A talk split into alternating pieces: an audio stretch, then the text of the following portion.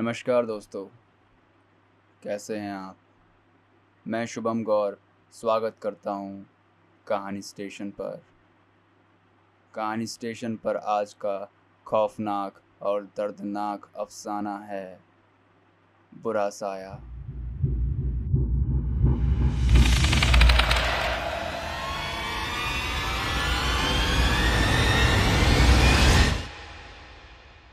अट्ठारह वर्षीय ममता को तन्हाई में, वीरानों में भटकने की आदत थी। वो पिछले दो वर्ष से अकेलेपन में रहने की आदि थी। जब कोई उसे देखता तो वीराने में ही भटकता देखता। वो खोई खोई सी रहा करती थी। ममता के परिवार में उसके केवल दादा दादी ही थे।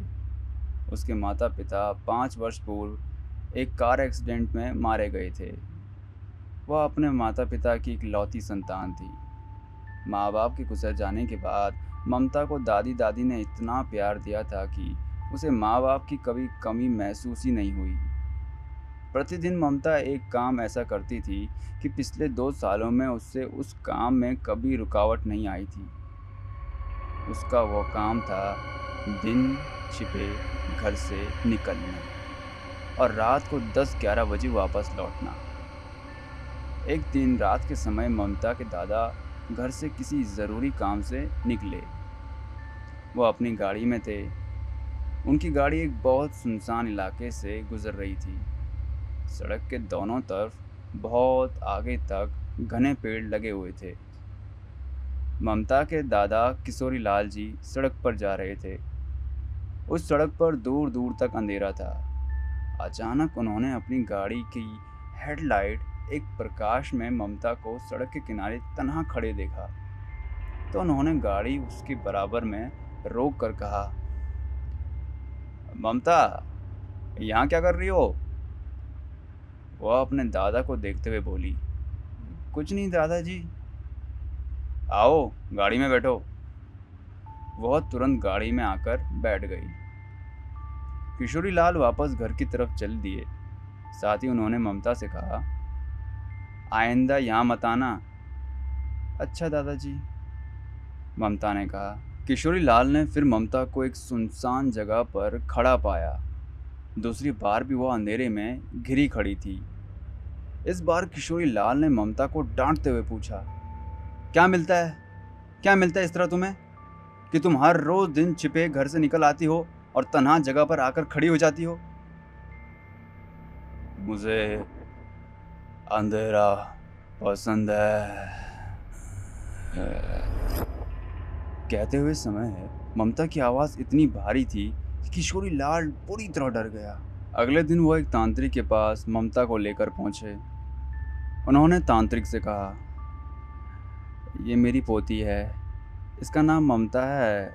इसे देखकर बताओ आ, कोई बुरा साया तो नहीं है इस पर तांत्रिक ने अपने स्थान पर बैठी रही ममता की आँखों में झाँक कर किशोरी लाल से कहा, इस लड़की को कल रात चाँद दिखाने पर लाना। अच्छा। तांत्रिक ने किशोरी लाल को आहिस्ता से बताया यह लड़की बहुत बुरे साय की चपेट में है। फिर किशोरी लाल ममता को लेकर घर वापस आए तो वहाँ ममता की चाची आई हुई थी। सब लोग प्रसन्नता के साथ एक दूसरे से मिले। डिनर के समय ममता की चाची ने किशोरी लाल से कहा बाबूजी, मैं ममता के साथ सोऊँगी। नहीं बहू तुम अलग कमरे में सोओगी। किशोरी लाल ने कहा सोने दीजिए ना ममता की दादी ने कहा। फिर इससे आगे किशोरी लाल कुछ ना कह सके। रात को सोने के लिए ममता और चाची कमरे में पहुँच गई। दोनों बेड पर आई और 20 मिनट के अंदर अंदर सो गई। आधी रात बीत जाने पर जब चाची की आँख खुली तो उसने देखा कि ममता बेड से गायब है। वह जल्दी से बेड से नीचे उतरी और रूम से बाहर निकली। ममता की तलाश करते करते वह लॉन तक आ गई। तभी उसने देखा कि ममता वहाँ झूले में बैठी है। चाची की ओर ममता की पीठ थी। कदम बढ़ाते हुए चाची सोचने लगी, इतनी रात गए ममता, इस समय यहाँ झूले पर क्यों बैठी है? चाची उसकी तरफ़ बढ़ते हुए पुकारने लगी। ममता ममता, यहाँ क्या कर रही हो बेटे? ममता ने घूमकर चाची की ओर देखा। तो उनके हलक से भयंकर चीख उबल पड़ी। भूत! भूत! ममता का चेहरा बहुत डरावना हो गया था। चाची वहाँ से उल्टे कदम दौड़ पड़ी। वह शीघ्रता के साथ झूले से उठी। चाची के पीछे दौड़ ममता ने उन्हें वहीं गिराया और खत्म कर दिया। चाची की चीख दादा दादी ने सुन ली थी। वे दोनों हड़बड़ाकर उठे और कमरे से बाहर निकल आए। तभी उन्होंने दूर से देखा कि ममता अपनी डरावनी शक्ल के साथ उनकी तरफ़ बढ़ रही है। वे दोनों भागे। दौड़ते हुए दादी बोली, हे भगवान, ये ममता को क्या हो गया? ममता बुरे साय की चपेट में है, दादा ने कहा। फिर जल्दी से वे दोनों कमरे में आ गए। ममता आधीर कदमों के साथ उन दोनों की तरफ़ बढ़ रही थी। उसका यह डरावना रूप देख दादा दादी दोनों का बहुत बुरा हाल हो गया था। उन दोनों की हालत उस खस्ता पापड़ की तरह हो गई थी, जो हल्के झटके से ही टूट जाता है। बुरी तरह थर थर काँप रहे थे वे। दरवाज़ा मजबूती से बंद करके वे एक साथ खड़े हो गए। और बराबर ईश्वर को याद कर रहे थे। अचानक दरवाजे पर ज़ोर ज़ोर से दस्तक होने लगी। ऐसा लगा जैसे कोई घूसे मार रहा हो। वे दोनों समझ गए कि दरवाजे पर ममता ही दस्तक दे रही है। उन्होंने दरवाज़ा नहीं खोला, साथ ही पहले के मुकाबले वे अब अधिक भयभीत हो गए थे। कुछ क्षणों पश्चात दस्तक शांत हुई और एक डरावनी आवाज़ उन दोनों के कानों में गूंजी। मार डालूँगी। मैं तुम सबको मार डालूँगी।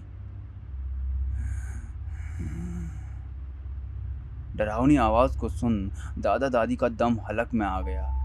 अनन्यास दादा के होंठों से निकला।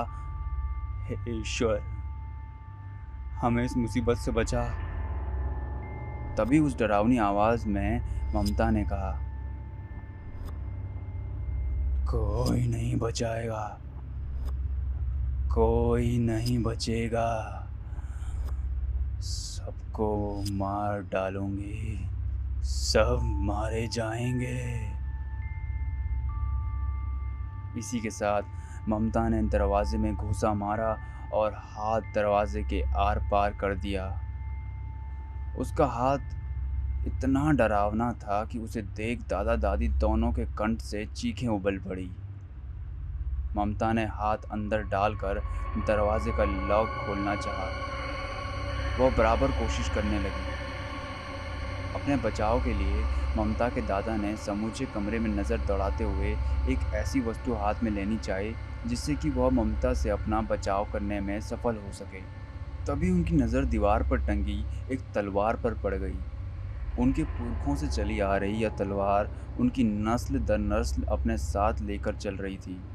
विरासत में मिली इस तलवार को उन्होंने जैसे ही संभाला, वैसे ही ममता दरवाज़ा खोलकर अंदर चली आई। उसी समय उसके दादा ने उसकी गर्दन तलवार से काट डाली। गर्दन कट जाने के बाद उसका सिर धड़ से अलग होकर नीचे गिर पड़ा। फिर क्षण भर बाद धड़ ही गिर गया। दादी ने ममता की मृत्यु पर आँसू बहाए। दादी को लेकर दादा उस कमरे से बाहर निकल ही रहे थे कि ममता फिर ज़िंदा हो गई। उसका सिर धड़ से जुड़ गया और इसी के साथ उठकर उसने अपने दादा दादी पर जानलेवा हमला कर दिया। दादा दादी का खून पीकर उन्हें ख़त्म कर उसने ठाके लगाए।